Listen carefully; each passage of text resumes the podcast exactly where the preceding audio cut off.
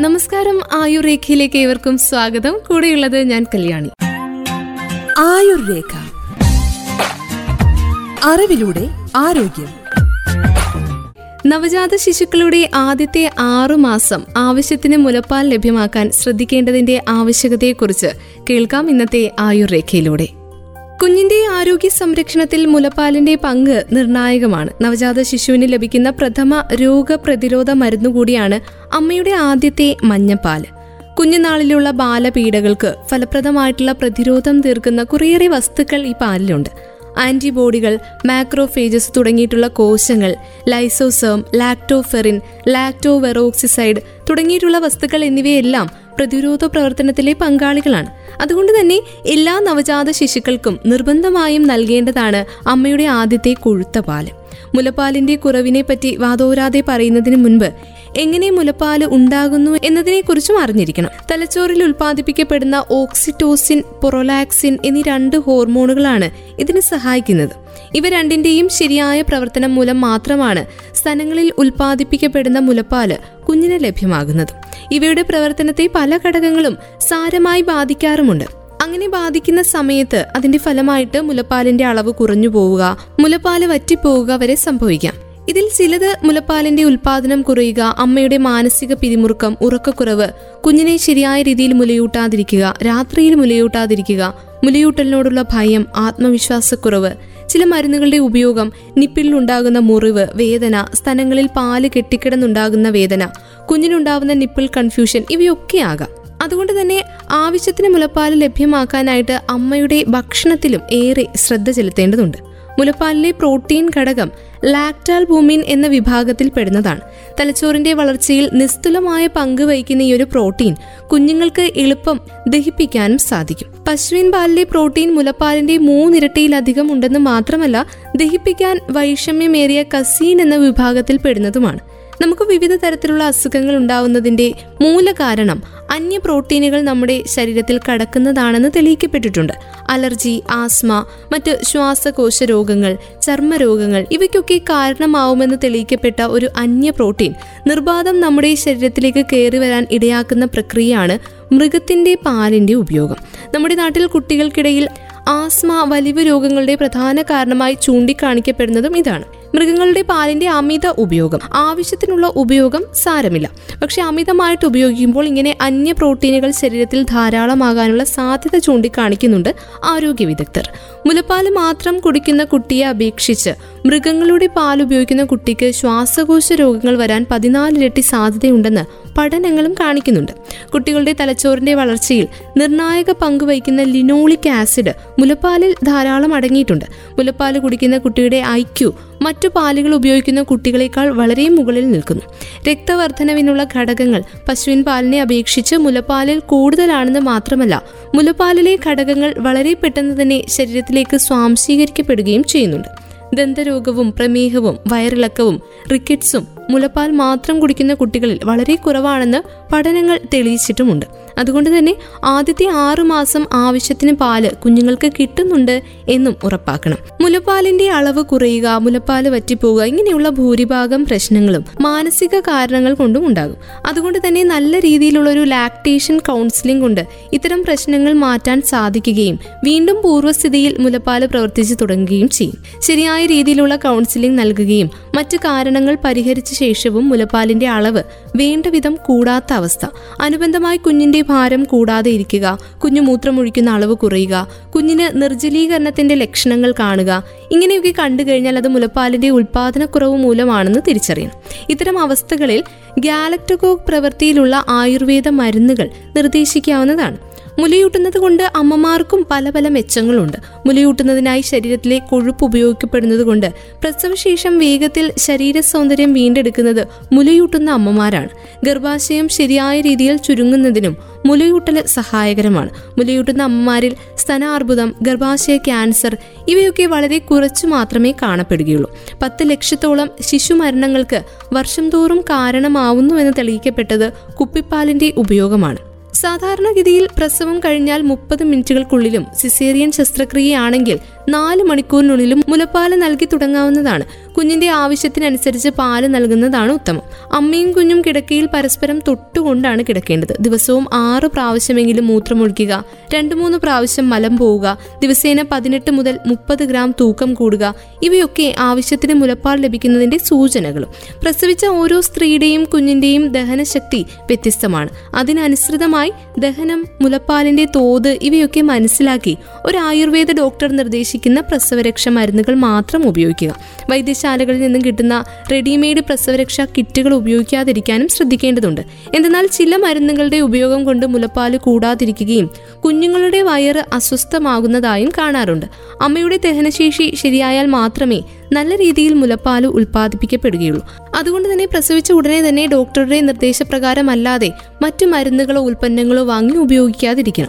പ്രസവിച്ച അമ്മമാർ ധാരാളം വെള്ളം കുടിക്കേണ്ടതാണ്. ഓരോ മുലയൂട്ടലിന് ശേഷവും ഒന്നോ രണ്ടോ ഗ്ലാസ് വെള്ളം നിർബന്ധമായും കുടിക്കണം. ഇത് പാലിന്റെ ഉൽപാദനം കൂട്ടും. മുലപ്പാലിന്റെ ഉൽപാദനത്തിന് ഏറ്റവും പ്രധാനപ്പെട്ട ആഹാരം പാൽ തന്നെയാണ്. പശുവിൻ പാൽ ആട്ടിൻ പാൽ മറ്റ് പാലുൽപ്പന്നങ്ങൾ എന്നിവ ധാരാളം കഴിക്കണം. ഉലുവ കഞ്ഞി നെയ്യിൽ വറുത്ത ജീരകം വേവിച്ച ചെറുപയർ ഇവയൊക്കെ ആഹാരത്തിൽ ഉൾപ്പെടുത്തുന്നത് മുലപ്പാലിന്റെ പ്രവർത്തനം കൂട്ടും. ധാരാളം മുരിങ്ങയില ചീര തുടങ്ങിയ ഇലക്കറികൾ പാലിന്റെ ഉൽപാദനത്തെ കൂട്ടുന്നവയാണ്. ശതാവരി കിഴങ്ങ് പാൽ മുതുക്കിൻ കിഴങ്ങ് അമുക്കുരു വെളുത്തുള്ളി ഉഴുന്ന് കരിമ്പ് ഞെരിഞ്ഞിൽ ഇങ്ങനെയുള്ളവ ചേർത്ത മരുന്നുകൾ ആയുർവേദത്തിൽ അനുശാസിക്കുന്നുണ്ട്. ഇവയുടെ ഗാലക്ടോഗോക് പ്രവൃത്തികൾ പഠനങ്ങളിലൂടെ തെളിയിക്കപ്പെട്ടിട്ടുമുണ്ട്. ഇതിനെല്ലാം ഉപരി മാനസിക ശാരീരിക സ്വാസ്ഥ്യമുള്ള അമ്മയും നന്നായി മുല കുടിക്കുന്ന കുഞ്ഞുമാണ് യഥാർത്ഥത്തിൽ ഏറ്റവും നല്ല മുലപ്പാൽ ഉൽപ്പാദിപ്പിക്കുന്ന ഘടകം. മുലയൂട്ടുന്ന അമ്മമാര് അവരുടെ ഭക്ഷണവും ആരോഗ്യവും നന്നായി ശ്രദ്ധിക്കേണ്ടതുണ്ട്. പാൽ കൂടാൻ ഏറ്റവും നല്ല വഴി കുഞ്ഞിന് പാൽ കൊടുക്കുക എന്ന് തന്നെയാണ്. മുലയൂട്ടുമ്പോൾ നാടികൾക്കുണ്ടാകുന്ന ഉത്തേജനം കൂടുതൽ പാൽ സ്ഥലങ്ങളിൽ ഉൽപ്പാദിപ്പിക്കാനായിട്ട് സഹായകമാകും. മുലപ്പാൽ കുറവുള്ളവർ ഭക്ഷണത്തിൽ ശ്രദ്ധിക്കണം. മുലപ്പാൽ വർദ്ധിപ്പിക്കാൻ സഹായിക്കുന്ന ചില ഭക്ഷണങ്ങളുണ്ട്. ഗാലക്ടോഗോക്സ് എന്നാണ് അവയെ അറിയപ്പെടുന്നത്. കുഞ്ഞ് ജനിച്ച അരമണിക്കൂറിനുള്ളിൽ തന്നെ മുലയൂട്ടി തുടങ്ങാവുന്നതാണ്. ഏതൊക്കെയാണ് മുലപ്പാൽ വർദ്ധിപ്പിക്കാനുള്ള ഭക്ഷണ പദാർത്ഥങ്ങൾ എന്ന് കേൾക്കാം. പ്രസവാനന്തര മുലപ്പാലിന്റെ ഉൽപാദനം കൂട്ടാനായിട്ട് ഉലുവ ഏറെ സഹായിക്കും. തലേന്ന് ഒരു ഗ്ലാസ് വെള്ളത്തിൽ ഉലുവ കുതിർത്ത് വെച്ച് പിറ്റേന്ന് രാവിലെ ഈ വെള്ളം കുടിക്കുന്നത് നല്ലതാണ്. പച്ചക്കറികളിൽ ചേർത്ത് കഴിക്കുന്നതും നല്ലതാണ്. ഉലുവയിട്ട് തിളപ്പിച്ച വെള്ളം കുടിക്കുന്നതും മുലപ്പാലിന്റെ വർധനവിന് ഏറെ ഉചിതമാണ്. ഉലുവ പോലെ പെരുംജീരകവും മുലപ്പാൽ വർദ്ധിപ്പിക്കാൻ സഹായിക്കും. പെരുംജീരകത്തിന്റെ പതിവായ ഉപയോഗം ദഹനം സുഗമമാക്കുകയും പ്രസവശേഷം ഉണ്ടാകാവുന്ന മലബന്ധം അകറ്റാനും ഒക്കെ സഹായിക്കും. പെരുംജീരകം ഒരു ഗ്ലാസ് വെള്ളത്തിൽ രാത്രി കുതിർത്ത് വെച്ച് പിറ്റേന്ന് രാവിലെ ആ വെള്ളം കുടിക്കുക. ഭക്ഷണത്തിൽ ചേർത്ത് കഴിക്കുക. അല്പം പെരുംജീരകം ഭക്ഷണശേഷം വായിലിട്ട് ചവയ്ക്കുന്നതും ഏറെ നല്ലതാണെന്നാണ് ആരോഗ്യ വിദഗ്ധരൊക്കെ അനുശാസിക്കുന്നത്. നിരവധി ഔഷധ ഗുണങ്ങളുള്ള വെളുത്തുള്ളി മുലപ്പാൽ വർധനവിനും സഹായിക്കുന്നുണ്ട്. ദിവസവും രണ്ടോ മൂന്നോ അല്ലി വെളുത്തുള്ളി കഴിക്കുക. പച്ചക്കറികളിൽ ചേർത്തും ഉപയോഗിക്കുന്നത് ഏറെ നല്ലതാണ്. ഇരുമ്പ് ധാരാളം അടങ്ങിയിട്ടുള്ളത് കൊണ്ട് തന്നെ മുലപ്പാൽ വർദ്ധിപ്പിക്കാനായിട്ട് വെളുത്തുള്ളിയും ഏറെ സഹായിക്കും.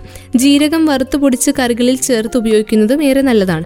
കാൽസ്യം കോപ്പർ ഇവ ധാരാളം അടങ്ങിയിരിക്കുന്ന ഒന്നാണ് എള്ള്. അമ്മയ്ക്കും കുഞ്ഞിനും ആരോഗ്യമേകുന്ന നിരവധി പോഷകങ്ങൾ എള്ളിലും അടങ്ങിയിട്ടുണ്ട്.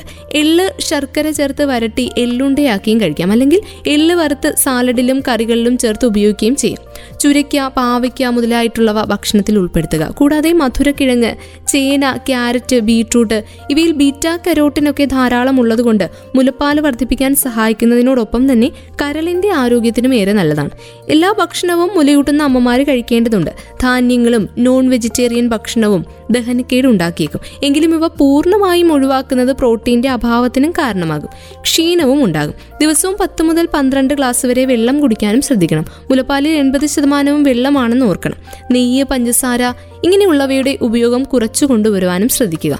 ഇവ മുലപ്പാൽ വർദ്ധിപ്പിക്കില്ല എന്ന് മാത്രമല്ല ശരീരഭാരം കൂട്ടാൻ കാരണമാവുകയും ചെയ്യും. മുലയൂട്ടുന്ന അമ്മമാർ ഭക്ഷണ കാര്യത്തിൽ അതീവ ശ്രദ്ധ പുലർത്തേണ്ടതായിട്ടുണ്ട്. കാലറി കൂടുതൽ അടങ്ങിയിട്ടുള്ള ആഹാരം കഴിക്കുക എന്നത് കുഞ്ഞിന്റെയും അമ്മയുടെയും ആരോഗ്യത്തിന് ഏറെ പ്രധാനമാണ്. Iron calcium potassium vitamin A vitamin D ഇങ്ങനെയുള്ള പോഷകങ്ങൾ ആവശ്യം പോലെ അമ്മ കഴിക്കുന്നത് കുഞ്ഞിന്റെ ആരോഗ്യം ഉറപ്പാക്കുന്നുണ്ട്. മുലയൂട്ടുന്ന കാലത്ത് കഴിക്കേണ്ടതും ഒഴിവാക്കേണ്ടതുമായിട്ടുള്ള ചില ആഹാരങ്ങളുണ്ട്.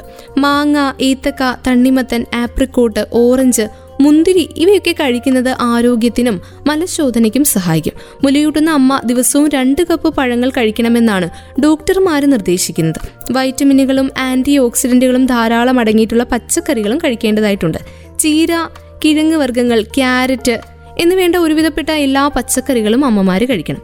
മൂന്ന് കപ്പ് പച്ചക്കറികളാണ് മുലയൂട്ടുന്ന അമ്മമാർ കഴിക്കേണ്ടത്. ഓരോ ദിവസവും മുലയൂട്ടുമ്പോൾ അമ്മമാർക്ക് അധികമായി ഇരുപത്തിയഞ്ച് ഗ്രാം പ്രോട്ടീൻ വേണ്ടതുകൊണ്ട് പ്രോട്ടീൻ ധാരാളമുള്ള ധാന്യങ്ങൾ പയറുവർഗങ്ങൾ ഇവയൊക്കെ ആഹാരത്തിന്റെ ഭാഗമാക്കണം. ഒമേഗ ത്രീ ഫാറ്റി ആസിഡ് സമ്പുഷ്ടമായിട്ടുള്ള മത്സ്യങ്ങൾ ആഹാരത്തിൽ ഉൾപ്പെടുത്തുക. മുലയൂട്ടുന്ന സമയത്ത് ധാരാളം കാൽസ്യം ശരീരം വലിച്ചെടുക്കുന്നത് കൊണ്ട് മതിയായ അളവിൽ കാൽസ്യത്തിന്റെ കുറവ് ആഹാരത്തിലൂടെ പരിഹരിച്ചില്ല എങ്കിൽ പിന്നീട് പിൽക്കാലത്ത് ഓസ്റ്റിയോപൊറോസിസ് പോലെയുള്ള രോഗങ്ങൾ വരാനുള്ള സാധ്യതയുണ്ട്.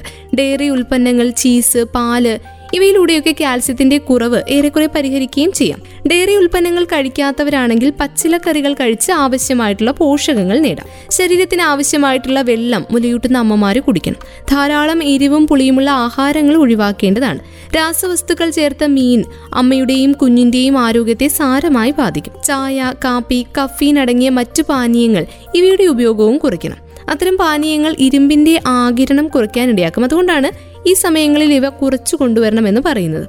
എണ്ണയിൽ വറുത്തവയും മസാല അധികം ചേർത്തവയുമായിട്ടുള്ള വിഭവങ്ങളും തണുത്ത പാനീയങ്ങൾ പരിപ്പ് ഉരുളക്കിഴങ്ങ് ചെറുപഴം കടല ഇങ്ങനെയുള്ള വായുകോപം ഉണ്ടാക്കുന്ന ആഹാരങ്ങളും മദ്യവും ഒഴിവാക്കേണ്ടതാണ്. കുഞ്ഞിന് ആവശ്യമായിട്ടുള്ള പാൽ ഈ സമയത്ത് കൊടുക്കുന്നതിന് വേണ്ടിയിട്ട് പോഷക സമ്പുഷ്ടമായ ആഹാരങ്ങൾ അമ്മയും കഴിക്കേണ്ടതുണ്ട്. കഴിക്കുന്ന ഭക്ഷണ പദാർത്ഥങ്ങളിൽ കാൽസ്യവും പ്രോട്ടീനും ധാരാളം അടങ്ങിയിട്ടുണ്ടെന്ന് ഉറപ്പാക്കണം. പാൽ മുട്ട പരിപ്പ് പച്ചക്കറികൾ ഇലക്കറികൾ ഒക്കെ ഉൾപ്പെടുത്തുക. കുഞ്ഞിന് ആവശ്യത്തിന് പാൽ കൊടുക്കുക എന്നുള്ളത് ഓരോ അമ്മയുടെയും ഉത്തരവാദിത്തം കൂടിയാണ്. എത്ര പാൽ കുഞ്ഞിന് കൊടുക്കുന്നോ അത്രയും മുലപ്പാൽ വീണ്ടും വർദ്ധിക്കുകയും ചെയ്യും. അതുകൊണ്ട് തന്നെ ദിവസം മുഴുവൻ ഇടവിട്ടിടവിട്ട് കുഞ്ഞിന് പാൽ കൊടുത്തുകൊണ്ടിരിക്കണം. കുഞ്ഞു വളരുന്ന അവസരത്തിൽ വിശപ്പും വർദ്ധിക്കും അതുകൊണ്ട് തന്നെ കുഞ്ഞ് വിശന്നിട്ട് കരച്ചിൽ ആരംഭിക്കും. ഈ അവസരങ്ങളിൽ സാധാരണയിലേക്കാൾ അധികം മുലയൂട്ടേണ്ടി വരും. എന്നാൽ ഇത് ഒരിക്കലും അമ്മയുടെ ശരീരത്തിലെ പാൽ കുറയ്ക്കുകയില്ല. പക്ഷേ പാൽ വർദ്ധിപ്പിക്കുകയാണ് ചെയ്യുന്നത് എന്നും അമ്മമാര് മനസ്സിലാക്കണം. ഇരുപത്തിനാല് മണിക്കൂറിൽ നല്ല പോലെ അഞ്ചാറ് തവണ മൂത്രം ഒഴിക്കുന്നുണ്ടോ എന്നും രണ്ട് മൂന്ന് തവണ മലം പോകുന്നുണ്ടോ എന്നും ശ്രദ്ധിക്കണം. എങ്കിൽ കുഞ്ഞിന് വേണ്ടത്ര പാൽ കിട്ടുന്നുണ്ട് എന്ന് നമുക്ക് മനസ്സിലാക്കാൻ സാധിക്കും. പാൽ കുടിച്ചു കഴിഞ്ഞ് കുഞ്ഞ് രണ്ടു മൂന്ന് മണിക്കൂർ സുഖമായി ഉറങ്ങുന്നുണ്ടെങ്കിൽ പാൽ തികയുന്നുണ്ട് എന്ന് മനസ്സിലാക്കേണ്ടതാണ്. ശരിയായ രീതിയിൽ തൂക്കം കൂടുന്നുണ്ടോ എന്നതും ശ്രദ്ധിക്കണം. മാസം തികഞ്ഞ് പ്രസവിച്ച കുഞ്ഞിന് ദിവസേന ഇരുപത് ഗ്രാം എങ്കിലും ഭാരം കൂടേണ്ടതാണ്.